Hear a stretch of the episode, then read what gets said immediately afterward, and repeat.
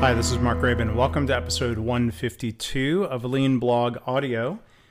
This episode is a post that I wrote on July 20th. On the blog, it's actually pointing to an article that I wrote uh, for the website Quality Digest. So if you go to leanblog.org slash audio 152, you can find a link to that article. Here it is. The headline, the title was Lean is about quality, not just speed or efficiency in factories or in hospitals.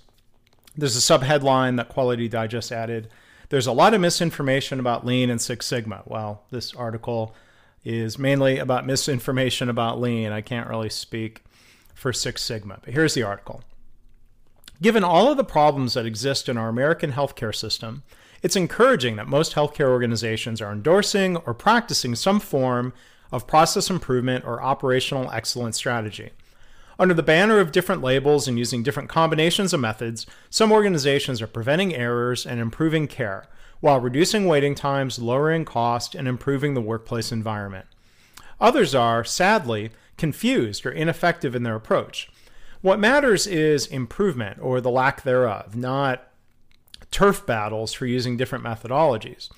One cause of confusion and ineffectiveness is that experts are teaching concepts that are just flatly incorrect or really should have read some experts are, quote unquote, experts. Unfortunately, there are far too many people who are writing and speaking about how supposedly, quote, lean is for speed and Six Sigma is for quality. Well, sure. Six Sigma has a lot to contribute toward quality. I mean, that is, if it hasn't been bastardized into just another corporate cost cutting program. Now, one consultant lamented in a video posted on YouTube, and it's linked in the article, that people often get confused about the differences between Lean, Six Sigma, and the theory of constraints. I'd, I'd add that uh, these are three methods that can all work together. But this uh, kind of uh, kind of wrong-headed consultant said, "quote Go ahead and apply Lean to the process. You're going to speed up your quality issue, and you're going to make bad stuff faster." End of quote. Yes, he actually said that. He wasn't making a joke. He was dead serious, and he's dead wrong. Now, it seems this consultant views lean and he describes it as a tool to use instead of also viewing lean as a philosophy with fundamental principles on which management systems and even organizational cultures are built upon, as Toyota would explain. I can't imagine why lean thinking leaders would want to make bad stuff faster. That's hogwash. In lean organizations, people are empowered to stop the line when they see problems. They error proof processes instead of telling people to be careful. Lean leaders engage everybody in quality improvement, even using basic statistical methods when appropriate. And so it's factually incorrect to say lean is just about efficiency. It's not just a differing opinion. I, I won't just agree to disagree on that point. Up is not down. Now, one author has a book about Lean and Six Sigma for healthcare. There are a lot of good things in that book, including warnings against overcomplicating process improvement efforts with complex Six Sigma methods when they're not necessary. But he makes the same error by quite directly saying Six Sigma is the only way to improve quality. He writes about the seven types of waste and he explains, quote, Lean will help you reduce or eliminate wastes 1 through 6. Six Sigma will help you reduce number 7, defects. Now, again, this is factually incorrect. Toyota doesn't use formal Six Sigma methods in their factories, and they don't certify belts. Yet, they do a lot to reduce defects using Toyota production system methods that would be described as lean elsewhere. So, why do people say lean is just about speed and that Six Sigma is needed for quality improvement? Well, look no further than the book by Michael George, Lean Six Sigma, from 2002. It's perhaps the seminal book on the combination of Lean and Six Sigma, and the cover says, Combining Six Sigma quality with lean speed. I think we can judge that book by its cover, or at least by its subtitle. Now, I've always tried to remember that you can't blame people for what they haven't been taught, such as people in healthcare not being taught about operations management, yet alone lean. You also can't blame people for having been taught the wrong things. You can blame the teacher, but who was their teacher? Of course, organization leaders want to improve quality. So when they're taught this false lean sigma dichotomy, they say, well, of course we want to learn Six Sigma then. Learning two things is better than one. Well, that could be true, except when the typical Lean Sigma curriculum is basically full blown Six Sigma combined with watered down Lean, often consisting of just 5S and value stream mapping. Lean Sigma is usually not a 50 50 mix of Lean and Six Sigma, it's more like 90% Six Sigma.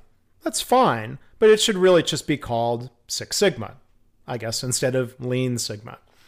Now, many hospitals went down the Lean Sigma route, and their directors decided that Six Sigma was overkill for many of the problems that hospitals face. They trained and certified too many employees as Six Sigma belts and then didn't let them do enough projects, which is arguably an organizational culture problem, not a Six Sigma problem. Many of these organizations scrapped their Six Sigma efforts to focus on lean. Two of the leading health systems working in the lean realm, ThedaCare and Virginia Mason Medical Center, often get labeled incorrectly as Lean Sigma. Well, that's again, not true since neither hospital has ever used Six Sigma formally, nor do they have belts. Well, does it matter how they're labeled? Well, I mean, I, I think so. Since falsely labeling them as Lean Sigma encourages people to look into Lean Sigma, again, with its often superficial lean methods, instead of the true depth of the lean approach. Now, would Virginia Mason and ThedaCare have better quality if they also smartly incorporated Six Sigma? Well, probably. I wonder if the hospitals that first went down the Six Sigma route would have made more progress, though, by first focusing on lean methods to solve pressing quality and productivity problems. Or it's possible that the organizations that failed with Six Sigma might have just as likely failed with lean due to the same root cause of executives not learning lean or Six Sigma or changing their approach, not changing their approach to management. These same organizations might have also failed previously uh, with total quality management. You know, see the 1994 book Why TQM Fails by Mark Graham Brown if you want to see history repeating itself. So to wrap up, my point isn't to bash Six Sigma, but I will criticize those who muddy the waters and confuse people who are trying to learn by by uh, they confuse them by spreading mistruths about lean or not telling the full and complete story about the Toyota production system. Today, despite practicing some sort of operational excellence strategy, productivity and quality are pretty abysmal at most hospitals, and, and this is a global problem. We need to improve in both dimensions at the same time. Lean provides a path to do so if the right kind of leadership is in place. That leadership is lacking in many hospitals, again, even if they have a lean program. So I want to thank Quality Digest for uh, publishing the article. I also want to thank them for having me as a guest on their uh, online video program, Quality Digest Live. We did about a 10 minute interview. Um, that's also shared at leanblog.org slash audio 152. And I'm also hoping to be able to use the audio from that as an additional podcast here in this series. So to subscribe to Leanblog Audio, you can go to leanblog.org slash audio and I also have uh, an additional podcast series, an older podcast series that I'm still doing, interviews with different lean leaders. You can find that one by going to leanpodcast.org.